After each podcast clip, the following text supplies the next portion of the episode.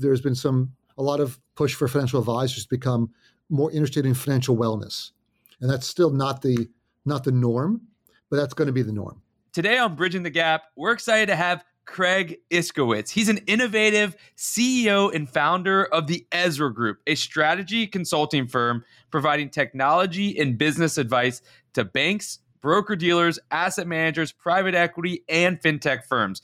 Craig is a leader in wealth tech, someone I've been following for years. He's a popular blogger, podcast host, and a recognized thought leader in our industry.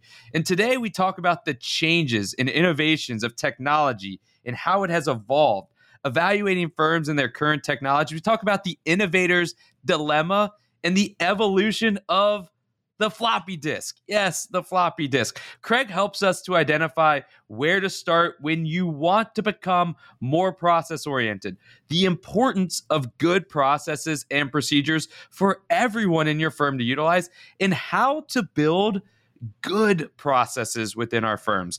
This conversation will leave you excited to dig into your firm's current technology and find the best processes for your team.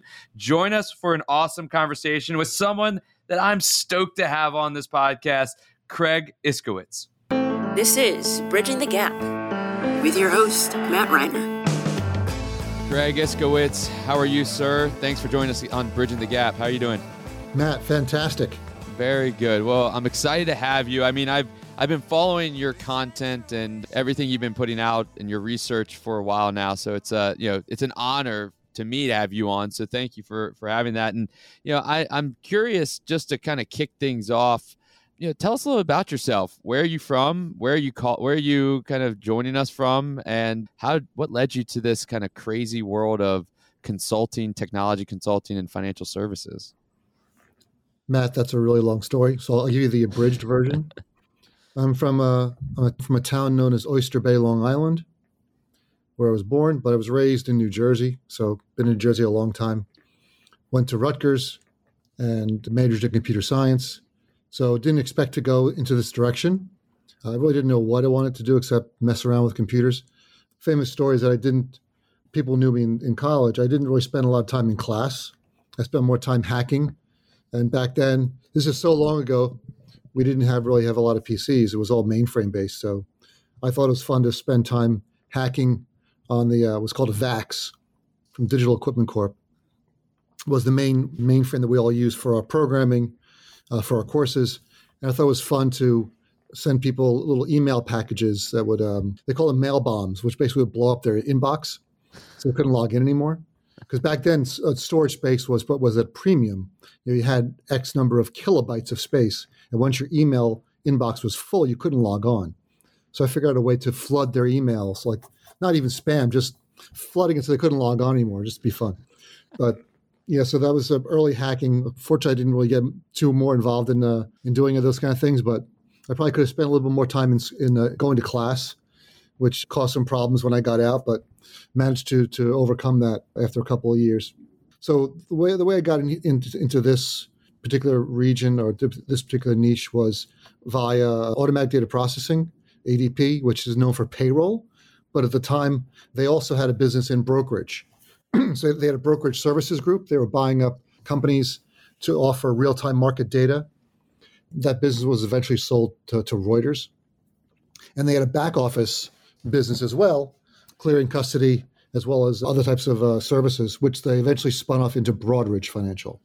So that's where I got my experience in Wall Street, uh, working for firms like we did the first rollout of Merrill Lynch, mar- uh, real time market data, Shearson Lehman, which doesn't even exist anymore.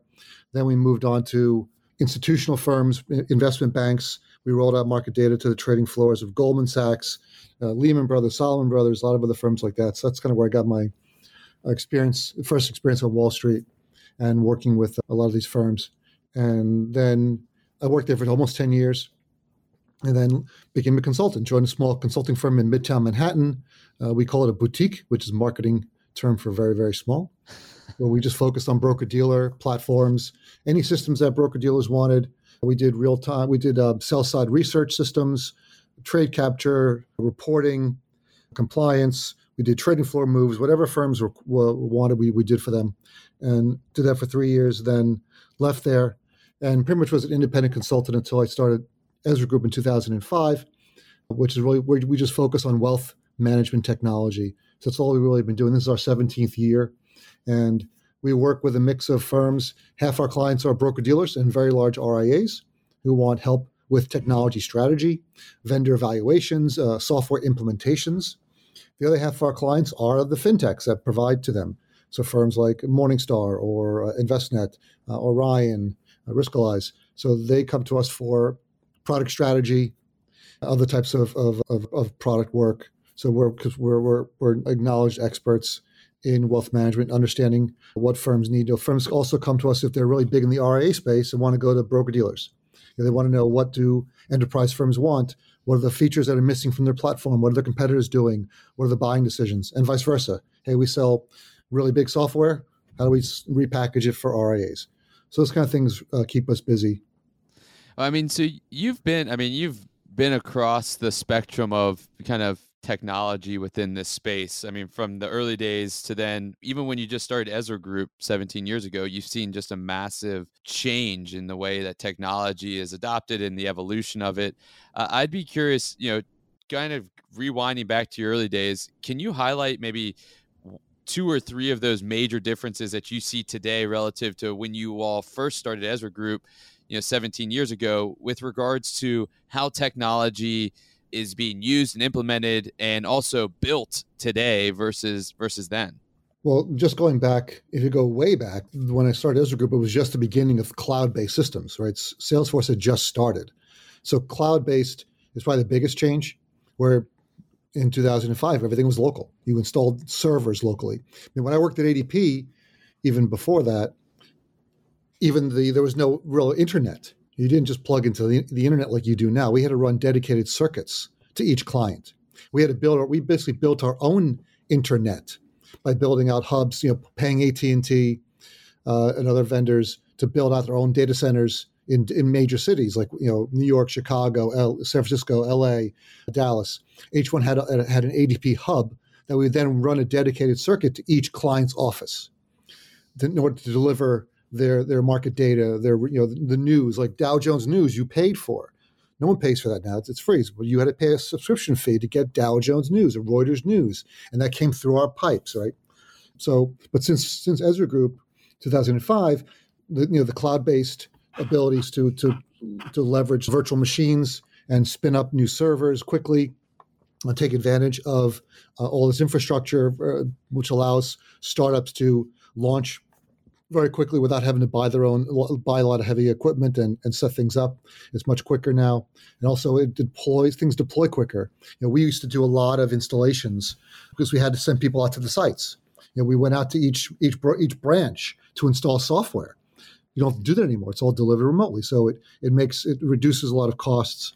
It makes it much easier. We used to have to build create floppy disks to send out to update software and mail them out, FedEx them out to every office, and upload, put it, put the soft, put the, the files, put the the disks into the server in this order. So, right, so that that was still happening, or see, or sending out DVDs in the in early 2000s. We still would do that.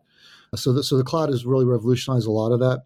Another big change is APIs, being able to integrate and send data between applications, which was always a pain in the ass, and now having um, much, and again, that links to the cloud as well. Since everything's in the cloud, it's easier to send data between the systems um, since they're all all virtual, uh, and that and that makes integration a lot easier. It makes it makes the, the advisor's workflow a lot smoother. It enables more holistic views of the client.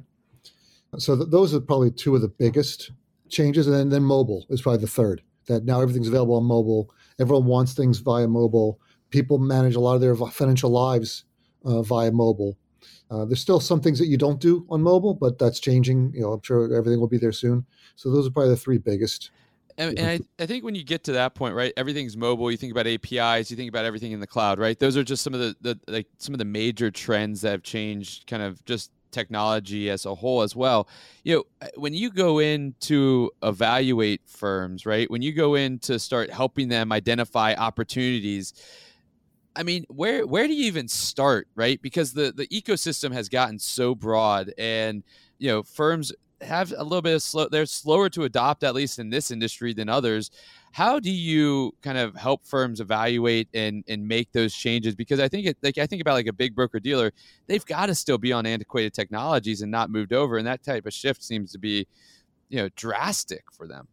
It the, the answer is it depends, but in in in most cases, our first step is is what we call a current state assessment. That's almost what we always do in every project. What do you got? because most of the time the client doesn't know what they have. If we're talking about enterprise wealth firms, whether it's a broker dealer or a very large RIA, and a lot of RIAs are looking more like broker dealers in terms of their structure. They're building home offices. They're centralizing investment management. They're turning they're turning their advisors and more into sales people, uh, and less like a, a distributed group of of advisors. They're still doing advice, of course, but they're they're centralizing it more.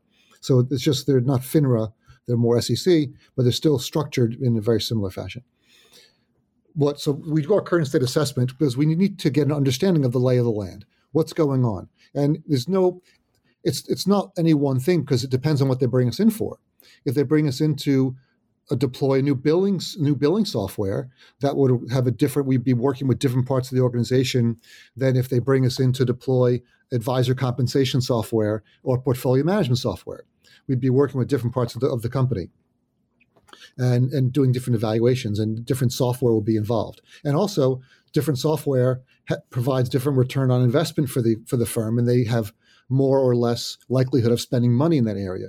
So we've seen companies that, and also the when a, a broker dealer, if if they've been the subject of many mergers, they've been buying up a lot of smaller firms. That tends to create more tech debt, which they're loath to remove because a lot of times with with technology you can throw bodies at it and to support it and to keep it going. And if it's not going to generate revenue, uh, a lot of broker dealers don't want to spend the money on it. So we may say, look, you've got 10 advisor comp systems that are all running, they're redundant. And three of them you don't have the code for anymore. If they break, what are you going to do? Eh, we'll just throw, hire a couple more ops people. They'll figure it out. Doesn't really matter. Whereas portfolio management software, there, there, there's less likely to be multiple systems. Usually there's only one unless there's multiple unless there's multiple parts of the business. We have seen some broker dealers where they'll have by program. So their mutual fund wrap might be one vendor, their unified managed account might be another vendor, and their advisor directed might be a third vendor. That's rare, but not unheard of.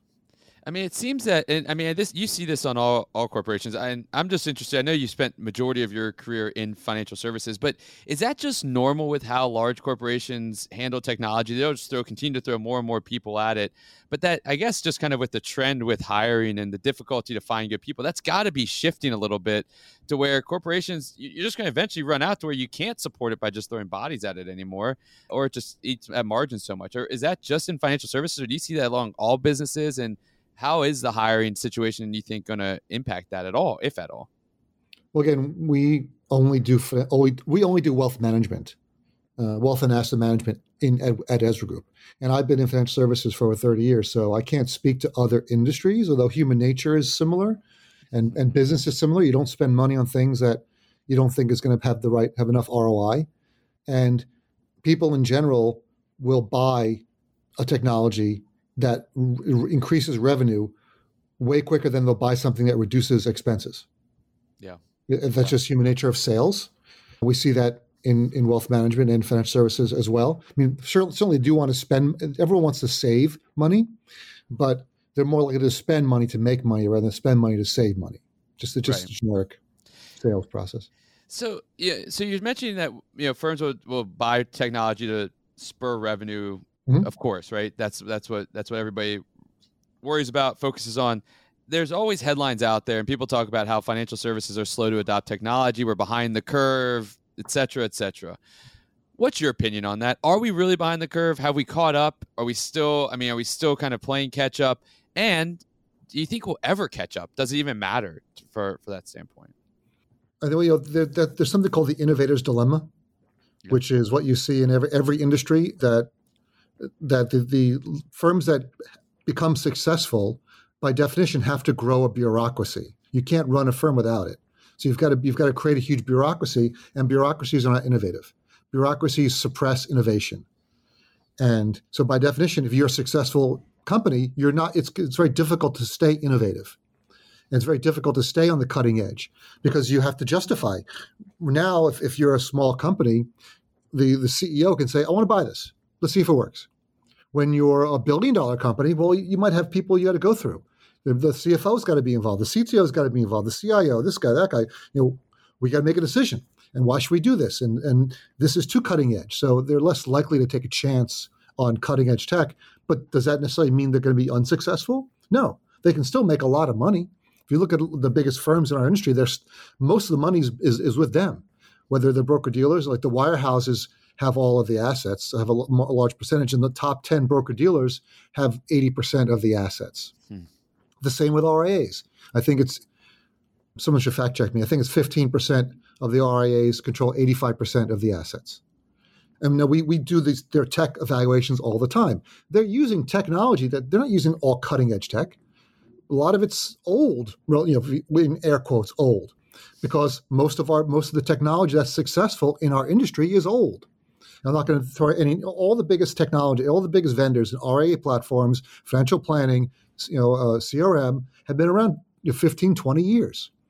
So does that mean it's bad technology? No. Does that mean they should throw it away and buy the latest thing? No. Uh, so there's no such thing as necessarily being behind in tech. Now there is a thing in terms of the back office uh, and more the, the the bigger platforms that say, well, it's they're using an older system, but it's more the what we find is much more important is the processes and procedures than the technology. If you've got bad processes, even the best technology is not going to help. If you've got really great processes, your technology isn't as important. You can get you can get by and you can get around issues. And also, you know, to, to, to add to that, there's so much technology out there. There's so many different categories of technology. So you could be behind on, you could be using a very old portfolio management platform, and that doesn't really affect you as much because you've got all your client facing tools are new.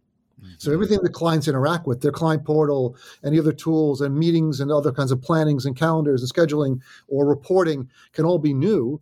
So the clients don't know you've got older stuff in the back end.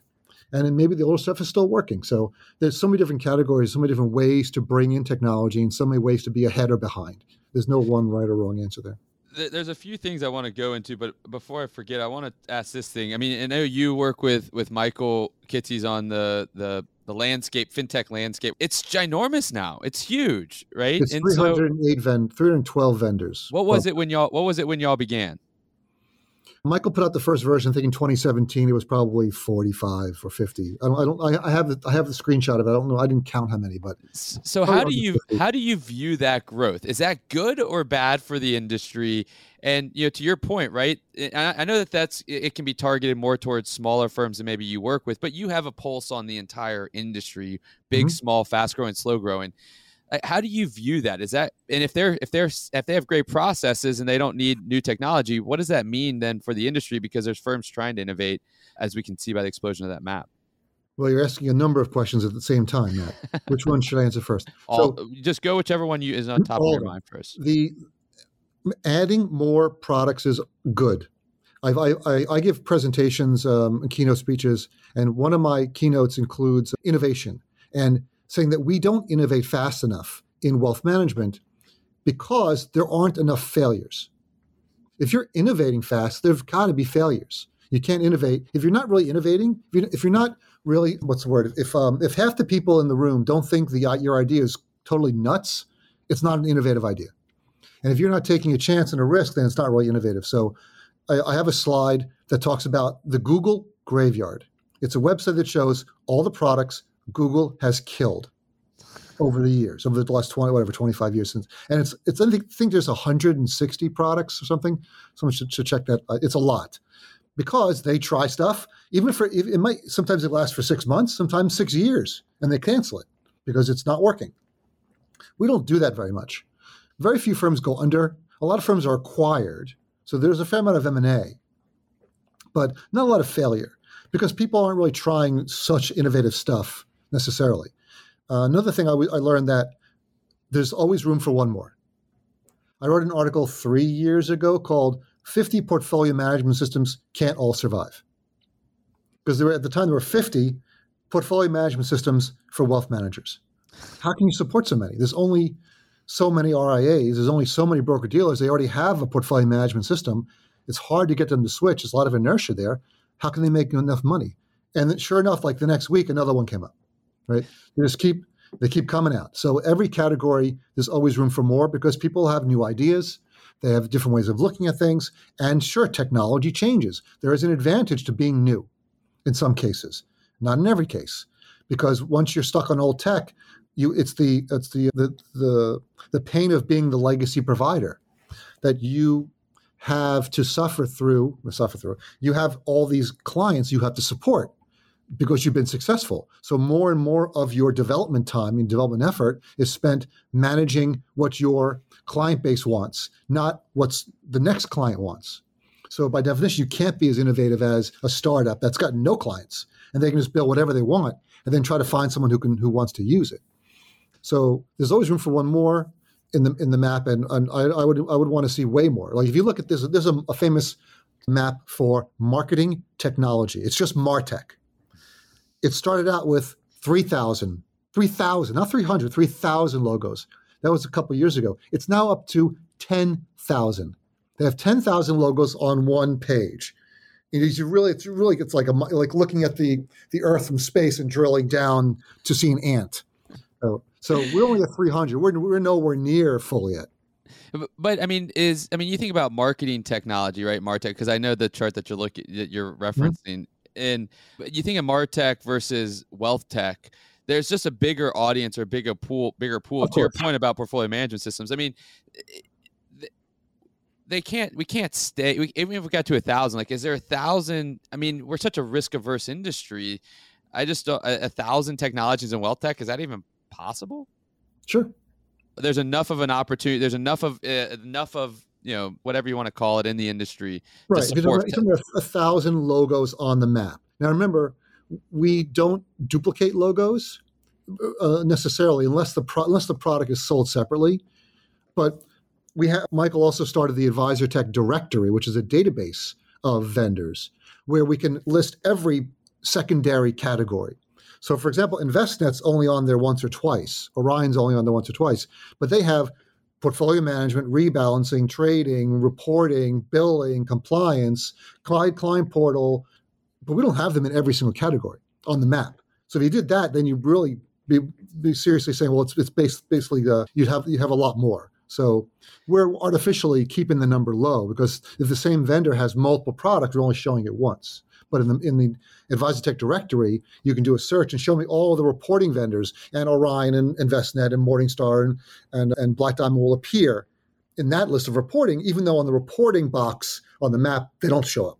Fair enough. That makes sense. So you, you mentioned something earlier about, you know, if you have good processes and procedures, it doesn't matter the technology you use. Uh, within and reason. It, yeah. Within yes. reason. Within I mean within reason how you know and you start with process and procedures that's the foundation of any good successful firm so mm-hmm. when y'all go in on a consulting basis do y'all help with building processes and procedures on that side of it absolutely and, this is one if, of the biggest things we do so how can you because i think that a lot of firms right now especially in this uh, we're in this i, I see us in a stage of oper, operationalization where firms are moving from gen 1 to gen 2 where the the the Gen 2 is more service oriented. They're looking to operationalize, scale, create capacity, and create processes and procedures. Can you give some tips to firms that are looking and RI wealth management firms that are looking to become more process oriented? Where to even start in that way? How to build good processes? Well, when you say Gen 1, Gen 2, you mean RIAs. RIAs, yeah. So yeah. most of the firms we work with are enterprise. So they've they've already done that. They've already moved past the hey, it's a sole proprietor. Now I've added a couple people, and I'm uh, I'm going to hire someone to take over and do succession planning. Mm-hmm. That's that's a bit of a different size firm. Right? There's 17,000 SEC registered firms. We only really focus on the top 15 percent in terms of RIAs. But any firm can have good processes, and it, it's all about writing things down. If you want to make it really simple, what is your process? If, if, whether you're a solo practitioner or you know you have three or five, to five advisors together, or you're a, ten billion dollar uh, RIA that's PE backed and you're buying up RIAs left and right to grow, you still need a process. And the best way to do it is to start writing it down. Well, how do we do things? And then showing everyone and putting it some and then updating it once a year. And also, but the important part is getting everyone together right? When we when we provide a report, most of our projects have a PowerPoint is usually the out the, the standard output, but that's not what we're selling. You know, the PowerPoint is just the results of what we did. You know, it's it's all of the training and understanding and learning and facilitating, getting everyone in the same room and say, how are you doing this? How are you doing your billing system? Well, we do it this way for this client and this way for this client and these kind of clients this way. Well, do you want to keep that or do you need three separate systems or three separate processes? Are they really that different? No, they're more like they're more the same. We could probably put them together. That would make it more efficient if you had one process with a couple different exceptions rather than three processes. So it's it's we've never walked into a, a client and found everything working great. It's, it's, there's always a lot of issues going on. There's always I didn't know you did that. Did you you do that? You do that too? I didn't realize we did this for this client because things everyone's working as fast as they can. Everyone just wants to get things done. It's very rare that people update the documentation or even that they have documentation. Even having a, a tech stack documented is is rare. Show me your tech stack. Well, this is like five years old. Well, what do you have now? Let's update it and see what you got going. You know, so that's something we also do is, is, is document the tech stack. What, what, do you got and how does it fit together? Mm-hmm. Which, which, which systems are talking to, to which other systems? We do an integration map. Which systems are sending data to other systems? And you, that's always a discovery. We're always loading new stuff, and they're loading new stuff too. Right, the client's always learning that, and like, we didn't know you talked to that. We didn't know you sent a file over here. People, because again, it's uh, at any company, it's it's not it's a snapshot when you walk in. That company's been morphing and evolving over it could be twenty years. The same people are not there anymore who started it. The same people are not there anymore who launched a particular application or chose a particular integration. And people don't remember why they did it or how it even works.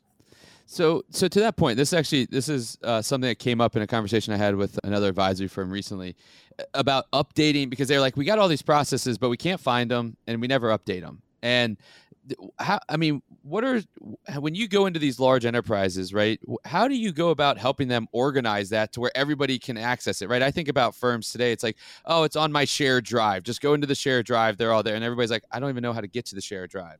So what you said updating them on once a year basis so that's like a probably a, like a beginning of the year review of all the processes and update them but where do you store them to have it easily accessible so everybody new employees current employees can find it? What's your strategy there well, there's no one again, no one right answer. You know, everyone's different depending on how they how they want to manage that type of stuff. It, a share drive is nothing. There's nothing wrong with a share drive, as long as everyone can get to it. You could have. We, we've built portals, internal portals for some broker dealers, where it's it's not like a client portal, but it's internal portal. So it'll have a list of all of you have, have a, a, link. Here's all of our documents. Here's all of our offices. Here's how you open a trouble ticket. Here's him. So it has all the internal process you need in, in a portal. You can use SharePoint. You can use Salesforce. You can use, there's lots of tools that provide those capabilities. It can be OneDrive. It can be, you know, Box.com. Well, it doesn't really matter. As long as everyone knows where it is and you keep it in a, direct, in a directory, that's fine. But you just have to make a make a, a rule in the company that everyone's got to follow this process. And if you don't, you need, we need to know why you didn't because in some cases it can in, in negatively impact a client or open us up to uh, regulatory risk if you didn't follow the process a certain way. So you mentioned there's. I have a couple more questions before we just wrap up with my my general out going away questions for everybody, going away party questions. But um, I want to touch on APIs because I mean you've written a lot about APIs. You talk about it. You talked about it earlier.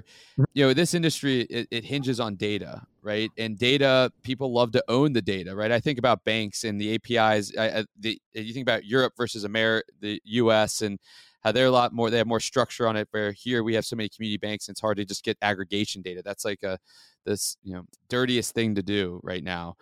How getting data what is the future of that? Why is it so difficult? And are, is everybody going to open it up eventually or is it kind of is it still going to be this like cat and mouse game that some people want to own certain data points because they want to keep that control? What is going to because we need those to open up to, i think to create even more greater innovation and exponential innovation going forward. I'd just be curious to your thoughts on on apis and and how that infrastructure looks today and what's going to need to be done. Well we need to divide to separate the two concepts. Apis and data aggregation are very different so an api is a programmatic interface that allows two applications to share information so my crm and my portfolio management system if i have an api this crm can send a message to the portfolio management system saying, what's this client's current total assets? And it'll pull that data and then store that. that's an API. If you're talking about getting data from other other custodians through data aggregation, that's a different process. So if you if you look at the, the biggest companies in that in that area, whether it's Yodlee, the old Quovo, which is now Plaid, by all accounts, eMoney, so they set up feeds. They used to do screen scraping. They used to get the client's credentials and log on to every single client's custodian, and then pull the data. Well, by what's called screen scraping, where you're looking at the screen and, and copying data off the screen. That's slowly been changing to a direct feed where they go to a bank and say, "Look, we, our clients want the data let's set up an agreement where we can pull the data as long as we can provide that hey we've got those clients and you send it in a feed which is much more efficient uh, much more efficient. So that's not an api and that's set up by the data aggregation vendors to provide that information to their clients. So that so that's fair. And so i guess let's let's take that question a different route right? For on the api side right there's still an ownership of data in terms of whether they want to be fully open for APIs, right? You think about some of the financial planning softwares today, et cetera. Even the custodians, they're starting to migrate over to more APIs because everything was delivered via flat files, but you couldn't get all of the data from there. Is is it going to come into where every technology in the industry is going to need to have open APIs to be relevant? Because I still think that some of them are a little bit more closed off than others. financial planning comes to mind right away a little bit, whereas like Salesforce, they're like, hey, go and innovate. Here's everything. Go figure out what else you can do on our platform and make it good. But not everybody in our industry and all. If you look at all three to four hundred of those companies on your on the fintech map, they're just not doing that necessarily right now. So to restate your question is, will all firms have to have open APIs for all their data? Well, the industry force it, right? Will will firms and companies, in order for them to have everything flow between each other, because it helps make firms more efficient in their processes as well. Well, it's the clients that are going to force it. So it's it's the the client firms are forcing it. So that's definitely happening. Yes, we're definitely seeing that. Some of the biggest firms were def, were anti APIs, anti integration for many years because they saw it as, as you mentioned, as a threat. Like if they can get my data, they they don't need me. So there was a there was a, a pushback from some of the biggest firms, but that's changed because clients are demanding it. Clients saying, "Look, I want your data over here. I want your data over there. I don't care if you don't want it. You either do it or you're out." and that that changed a lot of firms' decision making. Say we have to be open, and and the other trend that happened everywhere was software as a service, which was enabled by cloud infrastructure, virtual machines, a lot of the tools that are available that you could deliver software through the cloud quickly, effectively, effectively. You're spinning up new machines as and and and, and, and winding them down as demand required. Now that enabled the software as a service so that everything can be a service. There's banking as a service. There's going to be wealth management as a service. So everything will be delivered that way, and it's because that's where the where the clients are going, where clients are demanding it. More uh, broker dealers are realizing that they want to own the user interface. There's more firms building out. They don't want to own the plumbing or the underneath stuff, the portfolio accounting, portfolio management, the actual how the CRM works, or the financial planning tools, but they want to own the client experience and the advisor experience. So they say, well, we're going to build a front end. You got to have APIs. And actually, financial planning tools, we've been doing API management and API evaluations for over a decade. MoneyGuide Pro eMoney were some of the first to have a broad range of, of integrations available and well documented on their website. Back in 2009, they were they were like leaders and ahead of the game, way before anyone else did. So that's something we're trying to push just as Ezra Group, push more openness and transparency in integrations across the whole advisor tech map because it's very difficult to know who integrates with who. Because it's because there's there's not a lot of transparency there. Yeah. yeah. So I want to I one more question before we get into the going away ones, but we meant we started the podcast off talking about how we've evolved over the last 17 years. And you talked about APIs, the cloud, and mobile being some of the you know since you started the Ezra Group. I, I want you just to put your futuristic hat on and look out in the future. What does it look like 17 years from now, right? How is it going to be different? You can say specific or how does it feel different? How does it look from your perspective? How will wealth management? Wealth look? management technology, wealth management industry with technology. Yes, wealth management tech. Well, I'm hoping it becomes more ubiquitous, and that it's, it's going to be built into everything. Mm-hmm. So if it's wealth management as a, as a service, any other application you use can have a wealth management component. And why is it why is it all separated? You know, why don't we have everything in one place? Well, why is insurance over here and our assets are over here and our liabilities are over there? So bringing everything together into more of a holistic viewpoint and a holistic delivery, that'll become ubiquitous, where everyone's going to have everything. And and you know, there's been some a lot of push for financial advisors to become more interested in financial wellness, and that's still not the not the norm, but that's going to be the norm, where the advisor will be more of a life coach, and there'll be there'll be almost no advisors who just manage assets, because that'll be that'll be seen as passe. Where you don't, well, what about everything else, right? Which which seems to make sense now. If you don't know what my insurance needs are, if you don't know what my liabilities, my spending is, how can you possibly help me with my investments? Uh, if you don't know who I am as a person, if you don't know what my needs are, if you if you haven't you know, looked at you know the, in, in much more detail about who I am, so that's going to link into a lot of other data to to understand um, more about clients. And some firms are doing that, but it's still still piecemeal, so it's going to change. That's incredible. I agree. The financial wellness, the the kind of that life coach concept, right? And being able to interact with more of the service providers, having it more integrated together as part of that ecosystem, of that hub, and letting the advisor be the person that runs that hub as opposed to being the person that runs just the investment side of it. So, Craig, I want to be really cautious of your time, and I'm really gracious and grateful for you giving mm-hmm. us time. Two questions I like to ask everybody at the end. I'll ask them one back to back. Is first, what's a book that's out there that you think that everybody listening to the podcast should go out and and read right away? And you know if i know you you've written a lot so if you have your own book let's you can promote that one but one that's not a book of yours. I do not have a book. I have a blog. Yet yet. You you you'll write one right? Oh i don't know. But the uh, the book i would choose would be the hard thing about hard things by ben horowitz I want to know. I, I, love that book. That's a personal favorite. Can you just give a quick tidbit on why you suggest that book because it is incredible. Well, as someone who's, who's running a company, a small company, and trying to grow, hearing his trials and tribulations of doing the same thing, and he gives a lot of advice for leaders of companies what they should and shouldn't do, how they can grow their business, how they should work with people, how they can structure things and organize, and and how what mistakes you want to avoid. I think is really helpful. Yeah, it's a great one. All right, in the last question, and I, I kind of got this one from Barron's at their conferences. They always ask all their speakers, what's one piece of actionable advice for our listeners to take from you? What would be a piece of actionable advice uh, that you can give to our listener base? About anything? About anything. About anything. Get outside and exercise, man. Don't sit around all day. Don't sit and on your butt. You got to move. Whatever it is, I don't care what kind of things you do. You want to go dancing, go dancing. You want to go running, go running. You want to go row, you want to walk, just got out and do something because that's that's the best medicine is exercise. I love it. I love it. Craig Iskowitz, thank you so much for uh, your time and your insights and everything that you do for the industry and for technology in the industry. Really appreciate you. Thank you. Matt, thank you. I appreciate what you're doing, having me on. Thanks for tuning in to this week's episode of Bridging the Gap. Don't forget to give us a rating and let us know what you think.